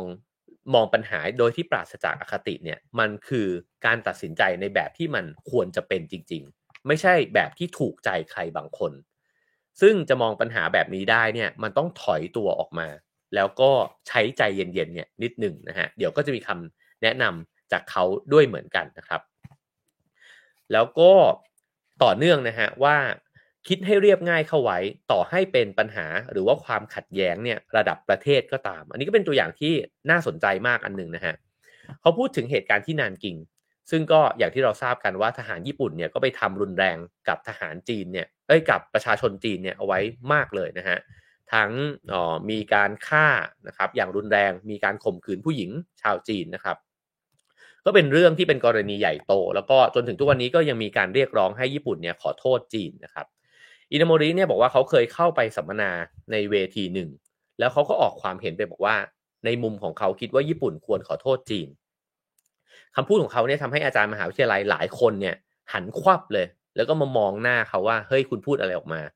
เพราะว่าการทำแบบนั้นเนี่ยทำให้ญี่ปุ่นเสียหน้า แล้วก็จะทำให้ตกเป็นฝ่ายเสียเปรียบในเรื่องกฎหมายระหว่างประเทศเนี่ยอีกหลายอย่างด้วยนะฮะแต่อินาโมริเนี่ยบอกว่าเขาเชื่อในความเรียบง่ายนะฮะว่าประวัติศาสตร์มันก็บอกไว้อยู่แล้วว่าประเทศนี้เนี่ยเคยไปทำอะไรไม่ดีต่อประเทศของเขานะฮะต่อประเทศจีนเนี่ยนะครับ แล้วก็ฉะนั้นเนี่ยในความเป็นมนุษย์เนี่ยญี่ปุ่นควรจะแสดงความละอายและความเสียใจต่อสิ่งที่ได้ทำลงไป การขอโทษเมื่อได้ทำในสิ่งที่ไม่ถูกต้องเนี่ยนั่นเป็นสิ่งที่ถูกต้องที่มนุษย์ควรจะทำคือเขาตัดสินใจแบบนี้นะฮะด้วยความเรียบง่ายนี่คือมุมมองของเขานะครับ แล้วเขาบอกว่าไอ้เจ้าความรู้สึกแบบนี้เนี่ยความเป็นมนุษย์แบบนี้ควรอยู่เหนือสามัญสำนึกและเหตุผลทั้งปวงเลย คือถ้าเราคิดด้วยเหตุผลเนี่ยมันอาจจะคิดว่าเฮ้ยมันจะนู่นนี่นะฮะแล้วก็แม้ว่าศักดิ์ศรีหรือว่าผลประโยชน์ด้วย การที่แสดงความขอโทษออกไป อาจจะทำให้เราสูญเสียอะไรบางอย่าง แต่ว่ามันจะชนะใจผู้อื่นได้เสมอ แล้วหลังจากนั้นอาจจะเป็นความสัมพันธ์ที่ดีมันอาจจะเป็นความร่วมมือนะฮะมันอาจจะเป็นโอกาสอะไรใหม่ๆเนี่ยที่ญี่ปุ่นกับจีนจะมีร่วมกันเนี่ยก็เป็นไปได้ ก็เป็นวิธีคิดนะฮะที่ที่สะท้อนตัวตนของเขาเนี่ยชัดเจนมากเลย คือเขากลับไปสู่ความเรียบง่ายอย่างที่เกิดไว้ในตอนต้นนะฮะว่าเขาเชื่อในความเป็นสากลของคุณค่าของมนุษย์นะฮะแล้วก็ เขาก็บอกว่าไอ้ความเป็นสากลชนิดนี้เนี่ยทำให้เขาเองเนี่ยสามารถทำธุรกิจเนี่ยไปได้ทั่วโลก แม้ว่าทำกับประเทศตะวันตกที่มีวัฒนธรรมเนี่ยที่แตกต่างจากประเทศญี่ปุ่นเนี่ยมาก ๆ เพราะเขาก็เชื่อในหลักการสากลนี้นะครับ ว่ามนุษย์เราเนี่ยก็ชอบอในสิ่งเดียวกัน ในสิ่งพื้นฐานเดียวกันนะฮะความซื่อสัตย์ความจริงใจนะฮะความอบอ้อมอารีการคิดถึงคนอื่น เหล่านี้เนี่ยก็เป็นวิธีการเดียวกันกับที่เขาใช้ในการดำเนินธุรกิจ แล้วก็ทำให้เขา สามารถที่จะทำธุรกิจได้ประสบความสำเร็จนะฮะซึ่งลงท้ายในบทนี้เนี่ยเขาบอกว่า ยิ่งเป็นมาตรฐานที่ได้รับการยอมรับในวงกว้างเท่าไหร่เนี่ยมันก็ยิ่งมีประสิทธิภาพและสอดคล้องกับหลักศีลธรรมของมนุษย์มากเท่านั้น เพราะฉะนั้นถ้าถามหลักการบริหารงานของคาสุโออินามริเนี่ยว่าคุณมีหลักการยังไงในการบริหารธุรกิจ เขาก็จะตอบว่าคุณกลับไปที่ธรรมชาติของมนุษย์ นะฮะแล้วก็นำเอาหลักการเรียบง่ายที่สุดของมนุษย์เนี่ยมาใช้บริหารธุรกิจและชีวิตด้วยเช่นกันนะครับ โอเค ผมจะต่อไปในบทที่3นะฮะก็เป็นเอ่อเป็นคำแนะนำต่อไปอีกนะครับ ซึ่งเขาตั้งโหมดเนี่ยตั้งหัวข้อเนี่ยว่าขัดขัดเกลาและยกระดับจิตใจให้สูงขึ้นนะครับ ซึ่งเป็นส่วนเป็น part ที่น่าสนใจมากเลยผมรู้สึกว่ามันเหมือนเรากำลังฟังนักธุรกิจ พูดเรื่องจิตวิญญาณนะฮะมันเชื่อมโยงกับเมื่อวานที่คุยกันในคลับเฮาส์ช่วงท้ายเลยนะครับ ก็เขาบอกว่ายิปชาวญี่ปุ่นเนี่ยสูญเสียจิตใจที่งดงามไป แล้วเขาก็ตั้งคำถามว่าทำไม ชาวญี่ปุ่นเนี่ยกำลังสูญเสียคุณคุณงามความดีที่เคยมีอยู่ในวัฒนธรรมของตัวเองไป ซึ่งเป็นเออเป็นเป็นคุณสมบัติที่สำคัญมาก ๆ นั่นก็คือความอ่อนน้อมถ่อมถ่อมตนนะฮะ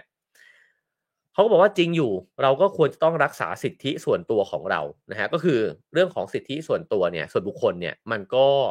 ได้รับการพูดถึงแล้วก็การตระหนักมากขึ้นใช่ไหมฮะแต่ก็ไม่ควรหลงลืมจิตใจที่งดงามแบบญี่ปุ่นไป เพราะถ้าสูญเสียสิ่งนี้ไป ถือว่าเป็นความสูญเสียครั้งยิ่งใหญ่ของชาตินะฮะคำอธิบายก็คือว่า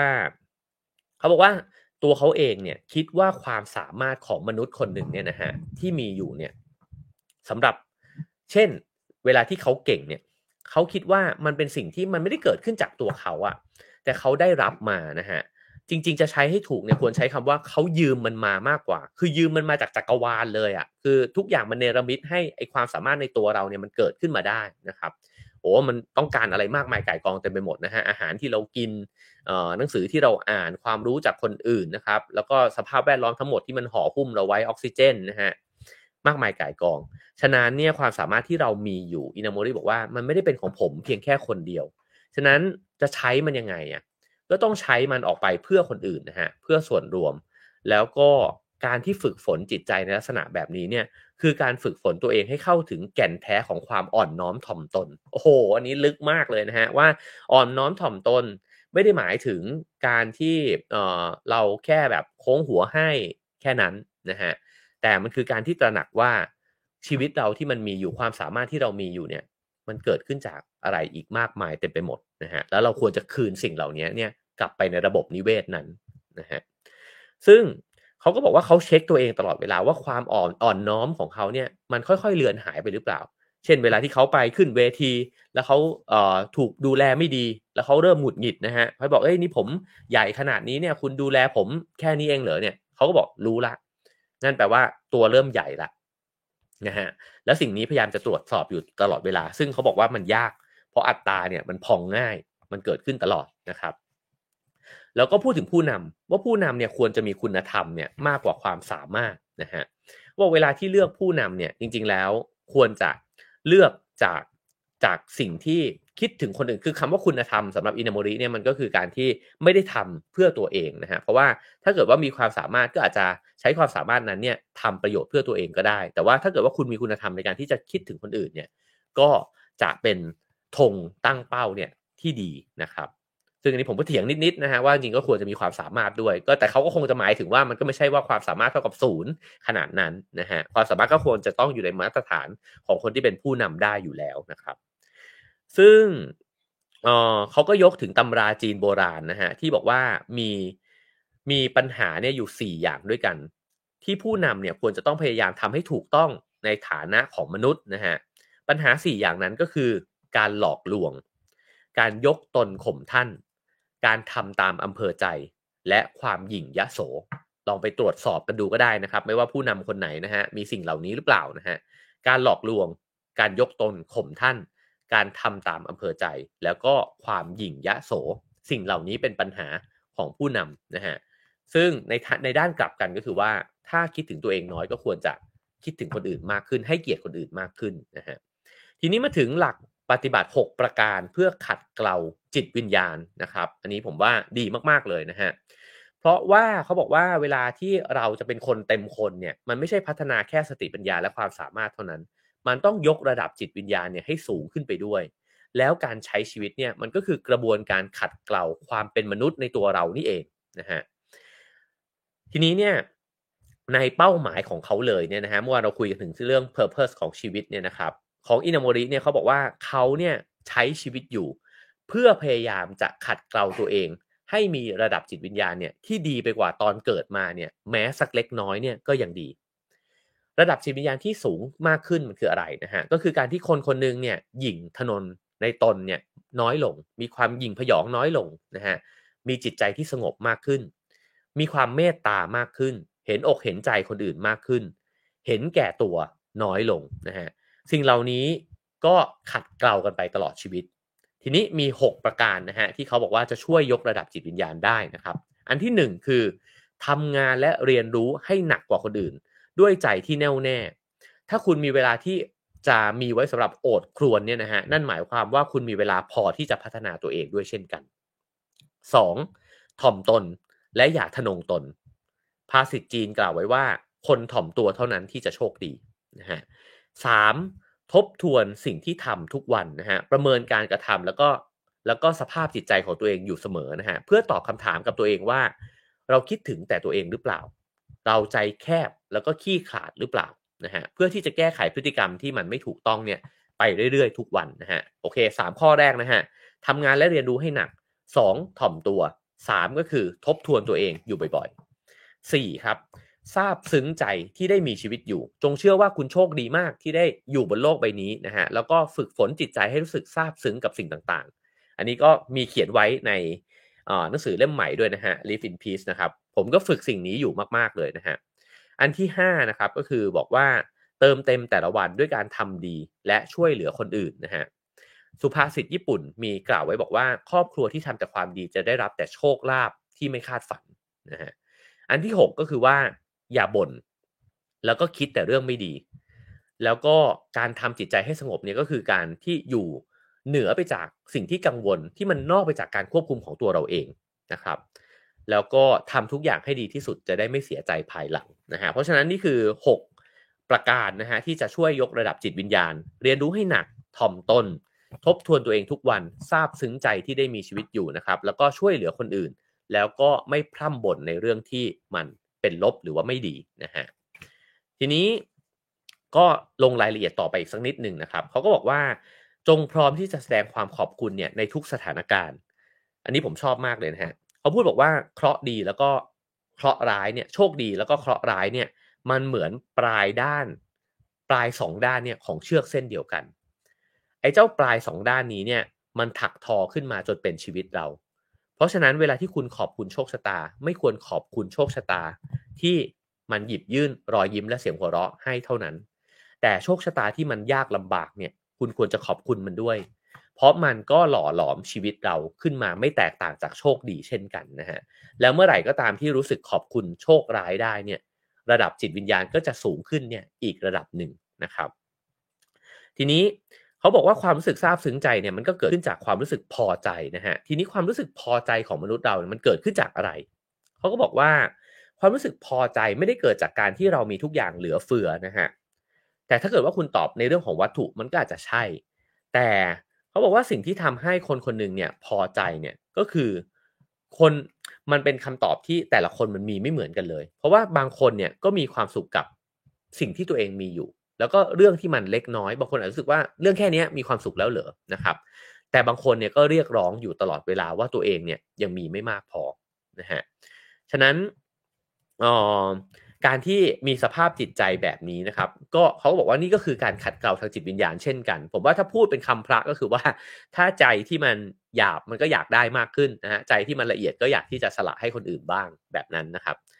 แล้วก็บอกว่าจงเปิดใจให้กว้างและมีหัวใจที่เบิกบานนะครับ เพราะว่าการเปิดใจให้กว้างเนี่ยจะทำให้เราพบกับความก้าวหน้า มันช่วยให้เรายอมรับคำวิพากษ์วิจารณ์ แล้วก็แก้ไขข้อผิดพลาดได้ทันที ตรงนี้ดีมากเลยนะฮะ เพราะถ้าเราไม่เปิดใจเราจะไม่ได้ยินความชั่วร้ายของตัวเอง ไม่ได้ยินจุดบกพร่องของตัวเองเลยถูกไหมฮะ เพราะว่าก็ปิดหูปิดตาทนงตนนะฮะ แล้วก็เออก็ฉันก็คิดว่าฉันโอเคแล้วฉันเจ๋งแล้วนะครับ เพราะฉะนั้นเนี่ยการเปิดใจ มันไม่ได้แปลว่าเราจะทำตามที่คนอื่นเนี่ยบอกไปซะทั้งหมด แต่มันคือการตระหนักว่าเรายังไม่เต็มร้อยหรอก เรายังขาดพร่องเนี่ยอยู่ตลอดเวลานะครับ แล้วก็ทำให้เราได้ขัดเกลาตัวเองไปเรื่อยๆนะฮะ ฉะนั้นเนี่ยการเปิดใจอย่างอ่อนน้อมเนี่ยจะทำให้เราอยู่ในสถานะของนักเรียนแห่งโรงเรียนชีวิตนะครับ ทีนี้มาถึง เรื่องของรากเหง้าแห่งความชั่วร้าย 3 ประการนะครับ อันนี้ทุกท่านก็รู้กันดีอยู่แล้วนะครับสำหรับอินาโมริเนี่ยเขาก็เล่านิทานเรื่องหนึ่งนะฮะที่เป็นนิทานทางพุทธนะครับ แต่ว่าสรุปออกมาเนี่ยมีตัวร้ายอยู่ 3 ตัวด้วยกัน ก็คือความโกรธ ความโลภแล้วก็ความอิจฉาริษยานะฮะเขาบอกสิ่งเหล่านี้เนี่ยจะฉุดชีวิตเราเนี่ยให้มันตกต่ำลงไป ก็ทีนี้เขาบอกว่าเราเราเนี่ยควรจะปลดปล่อยตัวเองเนี่ยจากความต้องการทางโลกเนี่ยออกไปให้ได้มากที่สุด อันนี้ค่อนข้างเซอร์ไพรส์นะครับ เพราะนี่กำลังอ่านหนังสือที่นักธุรกิจเนี่ยเขียนอยู่นะฮะ แล้วก็บอกว่าจริงอยู่ว่าเราอาจจะไม่ขจัดไม่สามารถขจัดรากเหง้าของความชั่วร้ายเนี่ยออกไปจากชีวิตเนี่ยได้ทั้งหมดหรอกนะฮะ แต่อย่างน้อยเนี่ยฝึกควบคุมมันซะหน่อย โกรธนะฮะโลภแล้วก็อิจฉาริษยาเนี่ยฝึกควบคุมมันสักนิดหนึ่ง แล้วก็เขาก็บอกว่าเอ่อสิ่งที่มันจะช่วยให้ควบคุมมันได้เนี่ยนะฮะก็คือไอ้เจ้าคุณสมบัติด้านกลับทั้งหมดนั่นเอง เช่น ความจริงใจ ความรู้สึกซาบซึ้งขอบคุณในสิ่งที่เรามีอยู่นะฮะการทบทวนตัวเองบ่อยๆ แล้วเขาบอกว่าเขาเองก็ฝึกสิ่งเหล่านี้เนี่ยอยู่ทุกวี่ทุกวัน แล้วให้จำไว้ว่ามันไม่มีทางลัดต้องฝึกไปเรื่อยๆนะครับ เรื่องสำคัญอีกอย่างหนึ่งก็คือ เขาบอกว่าเรามักจะถูกบีบให้ตัดสินใจเนี่ยตลอดเวลานะฮะเรามักจะตัดสินใจเนี่ยไปตามสัญชาตญาณอารมณ์ แล้วก็ผลประโยชน์ส่วนตัว อันนี้กลับไปที่ตอนที่เขาเป็นประธานที่เคียวเซราแล้วก็บอกว่าเขามักจะตัดสินใจในลักษณะที่พนักงานเนี่ย โอเคกับเขาเสมอนะฮะเขาก็มีคำแนะนำว่า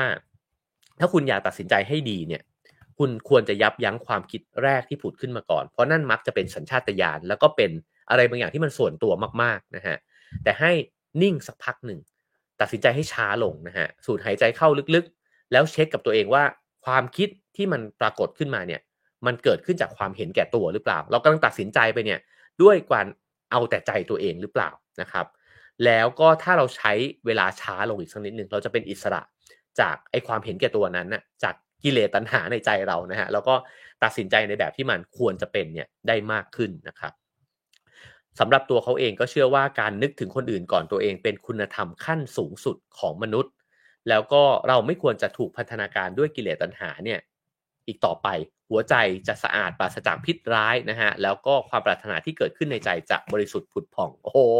นี่เหมือนอ่านหนังสือพระอยู่นะฮะจริงๆนี่เป็นหนังสือนักธุรกิจนะครับแต่สิ่งที่ผมสนใจก็คือเรื่องนี้แหละครับว่านักธุรกิจคนหนึ่งเนี่ยถ้าเขาดำเนินธุรกิจเนี่ยด้วยคุณธรรมแบบนี้จริงๆเนี่ยนะฮะมันก็คงจะน่าสนใจมากเลยก็คืออ๋อไม่ได้ด้วยความโลภนะฮะแต่ว่าด้วยการที่พยายามที่จะทำมันให้ดีที่สุด แล้วก็คิดว่าการทำให้ดีที่สุดมันก็จะได้สินค้าบริการที่คนอื่นเนี่ยได้รับประโยชน์ที่ดีที่สุดไปนะครับ แล้วตัวเองก็ไม่ได้ได้ต้องการไอ้สิ่งนี้เนี่ยให้มันมากมายอะไรมากไปกว่านั้นนะครับ ทีนี้เขาก็ย้ำอีกครั้งหนึ่งนะฮะเราก็มาถึงตอนท้ายๆแล้วนะครับ ก็คือเขาย้ำเรื่องความขยันขันแข็ง แล้วก็บอกว่าออความสุขจากการทำงานหนักเนี่ยมันแตกต่างจากความสุขที่คุณโยนลูกอมเข้าไปในปากเนี่ยยังไง ภาษิตโบราณกล่าวไว้นะฮะว่าต้นไม้แห่งการทำงานหนักเนี่ยอาจจะมีรสขม แต่มันให้ผลที่มีรสหอมหวานนะฮะฉะนั้นความพยายามอย่างเต็มที่เนี่ยมันให้ความพึงพอใจกับตัวเองกับเรานะครับ แล้วเขาบอกว่าถ้าคุณเนี่ยมีความรู้สึกว่าไม่พอใจกับงานที่ตัวเองทำเนี่ย คุณก็จะรู้สึกว่าอะไรบางอย่างขาดหายไปอยู่ดี คือต่อให้มีความสุขกับเรื่องอื่นๆในชีวิตเนี่ย แต่ว่าเรื่องงานเนี่ยคุณยังรู้สึกว่ามันไม่เติมเต็ม มันก็จะรู้สึกว่า มันมีอะไรแหว่งแหว่งหายไปจากชีวิตนะฮะแล้วก็อ๋อฉะนั้นเนี่ยก็จะต้องกลับไปทุ่มเทกับการทำงาน แล้วมันก็จะเติมเต็มคุณค่าความหมายของตัวเองเนี่ยมากขึ้นมาสำหรับเขาแล้วเนี่ยวิริยะหรือว่าความเพียรเนี่ยคือกุญแจสำคัญในการใช้ชีวิตนะฮะแล้วก็เขาชื่นชมมากๆกับคนที่ทุ่มเททำงานหนัก อย่างคนญี่ปุ่นเนี่ยจะมีคนที่ทุ่มเทในงานงานเดียวเนี่ยทั้งชีวิตอยู่ไม่น้อยนะฮะถ้าเราไปเจอคุณลุงคุณปู่ทั้งหลายเนี่ย ที่ทำงานคราฟทั้งหลายผมผมเคยไปเจอคนที่ทำเทียน แล้วก็ทุกวันนี้มีโรงงานเทียนเนี่ยผลิตเทียนเต็มไปหมด แต่คนนี้เนี่ยเป็นคนที่ปั้นเทียนด้วยมือนะฮะแล้วก็ทำมาโอ้โหเขาน่าจะอายุเจ็ดสิบปีแล้วนะครับเขาก็อธิบายเรื่องเทียนเนี่ยแบบลึกซึ้งมากๆ ตอนที่ไปทำรายการพื้นที่ชีวิตก็ไปเจอช่างตีกระบี่นะครับ ตีดาบของซาบุไรเนี่ยแล้วก็ทำแบบนั้นเนี่ยสืบทอดมาสามสามสี่รุ่นแล้วในตระกูลนะครับ ในนี้เนี่ยอินาโมริบอกว่าคนญี่ปุ่นแบบนี้มีอยู่เยอะมาก เขาเคยคุยกับช่างไม้คนหนึ่งที่มุ่งมั่นทำอาชีพของตัวเองในจนอายุ 85 ปีนะฮะสัมผัสได้ถึงความน่าเชื่อถือและพลังในตัวเขาเนี่ยอย่างชัดเจน ทุกถ้อยคำที่เอ่ยออกมา ฟังดูลึกลับน่าค้นหาไปหมด เช่น เขาพูดบอกว่า ไม้มันมีชีวิตนะหรือบอกว่าเนี่ยต้นไม้เนี่ยมันพูดกับผม คือมันเหมือนเข้าถึงแก่นแท้ในอะไรบางอย่างนะครับ แล้วผมเนี่ยนึกถึงคนที่ตีกระบี่กับ คนที่ปั้นเทียนเลยฮะ เพราะคำที่พูดออกมาเนี่ยเขาพูดถึงเทียนพูดถึงพูดถึงดาบนะฮะ แต่ว่ามันคือปรัชญาชีวิตชัด ๆ เลยอะ่ะ แล้วผมก็รู้สึกว่า เออมันเคยมีคนพูดว่าถ้าเราทำอะไรสักอย่างหนึ่งแบบแบบมุ่งมั่นมากๆ เนี่ย เราจะเข้าถึงสัจธรรมของชีวิต ด้วยการทำงานนั้นนะครับอิรามริเนี่ยพูดถึงประเด็นนี้นะฮะบอกว่าสำหรับเขาเนี่ยคนแบบนี้สูงส่งกว่าผู้นำทางศาสนา หรือนักปรัชญาผู้เก่งกาจซะอีกเขาคือคนที่รู้จริงในเรื่องนั้น ยอมทุ่มเททั้งชีวิตเนี่ยลองผิดลองถูกซ้ำๆจนเข้าใจสิ่งนั้นอย่างลึกซึ้งกว่าจะผ่านมาถึงจุดนี้ได้เนี่ยต้องอดทนผ่านความยากลำบากมามากมายนับไม่ถ้วนนะฮะเพราะฉะนั้นคำพูดที่เป็นคำพระเนี่ยนะฮะหรือท่านพุทธทาสบอกว่าการทำงานคือการปฏิบัติธรรมเนี่ยในนี้อินาโมริก็พูดถึงคำพูดเชิงพุทธด้วยเช่นกันนะฮะที่บอกว่างานที่ทำในแต่ละวันเนี่ยทำให้เราเข้าถึงการรู้แจ้งได้จริง ๆ ก็คือเมื่อทำงานไปเรื่อยๆ แล้วทุ่มเทไปกับงานเนี่ยแล้วมันละวางตัวตนออกนะฮะมันไม่ได้คิดว่าฉันจะทำเพื่อฉันจะเก่งขึ้นละ ฉันจะ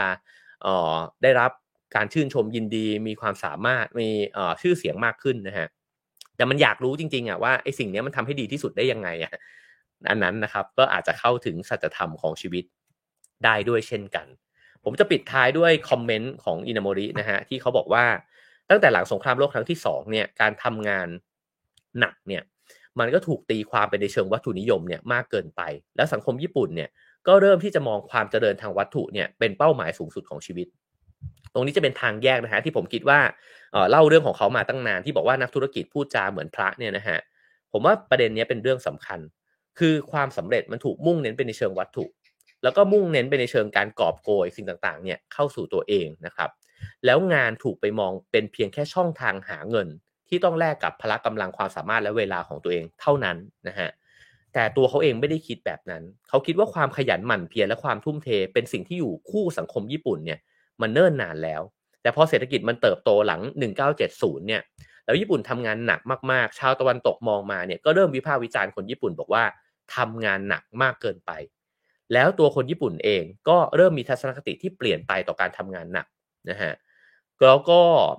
ทั้งสื่อเอ่ยอะไรเอ่ยนะฮะก็เริ่มที่จะวิพากษ์วิจารณ์การทำงานหนักอินาโมริเนี่ยกับเห็นตรงกันข้ามนะครับเขาบอกว่าตัวเขาเองยังคงให้คุณค่ากับการทำงานหนัก แต่ผมว่าตรงนี้แหละครับที่เป็นจุดต่างก็คือว่าการทำงานหนักแบบไหนล่ะ แบบที่มันทรมานหรือเปล่า แบบที่มันไม่มองไม่เห็นความหมายของตัวเองหรือเปล่านะฮะถ้าเป็นแบบนั้นมันก็อาจจะ suffer มากๆก็ได้นะฮะเพราะว่าเขาก็เกิดคนละรุ่นกับคนที่เขาวิพากษ์วิจารณ์ด้วยเหมือนกันนะฮะแต่ในแก่นของเขาเนี่ยก็คือเขาเชื่อว่าการทำงานหนักเนี่ยมันคือคุณค่าของชีวิตนะฮะความอุตสาหะทำให้ชีวิตมีความหมาย แล้วก็ นี่คืออิคิไกก็คือเหตุผลของการมีชีวิตอยู่ แล้วเขาก็เชื่อว่าความสุขเนี่ยมันหาได้จากการทำงานมากกว่ากิจกรรมยามว่างด้วยซ้ำนะฮะมันสามารถเปลี่ยนงานที่น่าเบื่อที่สุดเนี่ยให้กลายเป็นเรื่องสนุกขึ้นมาได้ ถ้าคุณใส่ความมุมานะลงไปนะฮะแล้วคุณจะสร้างสรรค์สิ่งใหม่ๆเนี่ยขึ้นมาได้ด้วยเช่นกัน เพราะฉะนั้นเอ่อถ้าเกิดว่าเราเป็นไอ้วัตถุประเภทที่ไม่ต้องรอให้ใครมาจุดไฟแล้วก็ติดเองเนี่ยนะฮะ ก็จะเป็นคนที่รับผิดชอบต่อการงานนั้นเนี่ยโดยที่ไม่รอไม่ต้องรอให้ใครมาบังคับให้ต้องทำงานหนักหรือว่าทุ่มเทเพื่องานเลยนะฮะแล้วก็เขาก็ทิ้งท้ายในบทนี้ไว้ว่า ถึงเวลาที่จะต้องประเมินความสำคัญของการงานเนี่ยกันอีกครั้งหนึ่งในสังคมญี่ปุ่นนะฮะว่าคนเราเนี่ยมันเติบโตขึ้นมาได้จากการทำงาน จากการทุ่มเท ฉะนั้นเนี่ยถ้าคุณละเลยการทุ่มเทไป คุณจะเติบโตจากอะไร แล้วคุณจะป่วยไข้ทางจิตใจหรือเปล่า ทางจิตวิญญาณเนี่ยคุณจะได้ฝึกฝนหรือเปล่า นะฮะหรือคุณจะรู้สึกว่าชีวิตตัวเองเนี่ยว่างเปล่าแล้วก็ไม่มีความหมายนะฮะเขาก็ลงท้ายบทนี้ไว้ว่า คนเราเนี่ยมีจิตใจที่สูงส่งขึ้นได้ มีจิตวิญญาณที่งดงามขึ้นได้ และมีชีวิตที่ดีขึ้นมากกว่าเดิมได้เนี่ยเมื่อคุณเห็นความสำคัญของงาน และทุ่มเทลงไปในมันนะครับโอเคครับ ทั้งหมดคือสิ่งที่นำมาฝากกันในวันนี้นะฮะจาก คาซูโอะอินาโมรินะครับก็ผู้ก่อตั้งบริษัทเคียวเซราแล้วก็ KDDI นะฮะแล้วก็เป็นคนที่ไปกอบกู้วิจิตวิกฤตวิกฤตเจแปนแอร์ไลน์นะครับขึ้นมาสำเร็จเนี่ยภายใน 2 ปีนะฮะก็ถือว่าเป็นนักบริหารที่เก่งนะครับ แต่ว่าวันนี้ผมคิดว่ามันเป็นอีกเหลี่ยมมุมหนึ่งคือคล้ายๆคริสเตนเซนเมื่อวานก็คือว่าเรามาคุยกันในเหลี่ยมชีวิต แล้วผมว่าสิ่งที่มันน่าสนใจคือเขาพูดในเชิงจิตวิญญาณเนี่ยได้น่าสนใจนะฮะ เป็นการมองงานมาประกบกับการฝึกฝน ขัดเกลาใจตัวเอง แล้วก็บ่มเพาะตัวเองเนี่ยให้เข้าใจอะไรบางอย่างมากขึ้นกว่าเดิมนะครับ แล้วก็เห็นแก่ตัวน้อยลงด้วยนะฮะลดลดทอนอัตราตัวเองลงด้วยนะครับ ก็เป็นมุมมองที่น่าสนใจนะครับ ก็หวังว่าจะได้ประโยชน์กันนะฮะจากหนังสือเล่มนี้นะครับ คิดให้ช้านะฮะสำนักพิมพ์วีเลนนะครับ ถ้าใครสนใจก็ลองหามาอ่านกันได้ เป็นอีกเล่มที่ผม ผมรู้สึกว่ามันดูหน้าตาธรรมดามาก แต่ว่าจริง ๆ มัน มีอะไรหลายอย่างที่ลึกซึ้งนะฮะผมว่าก็เพราะว่าคนเขียนมีประสบการณ์ชีวิตที่เข้มข้นมากนะครับ ก็ชวนอ่านกันนะครับ เป็นอีกเล่มที่ชอบนะครับ เช่นเคยครับ ให้คะแนนความพึงพอใจเข้ามาได้นะครับ 5 4 3 2 1 0 นะครับ ฟังแล้วชอบไม่ชอบเป็นยังไงบ้างนะครับ แล้วก็คอมเมนต์เข้ามาได้นะฮะ อยากฟังเรื่องอะไร ผมเห็นหลาย ๆ คอมเมนต์แล้วนะครับ ใน YouTube ก็ขอบคุณมากเลยที่แนะนำหนังสือกันมานะครับ ก็จะหยิบเอาหลาย ๆ เล่มนะฮะที่แนะนำมามาเล่าสู่กันฟังด้วยนะครับ แล้วก็สามารถสนับสนุนนะฮะ Have a nice day ได้ตามเบอร์บัญชีและ QR code ที่ขึ้นอยู่บนหน้าจอนะครับสำหรับคืนนี้นะฮะทุ่มครึ่งเรามาเจอกับอาจารย์ตุลกันนะครับ ในหัวข้อพักวัตขีตา จะหยิบเอาพักวัตขีตามาเล่านะครับ แล้วก็มาวิเคราะห์กันว่าจริง ๆ แล้วเนี่ย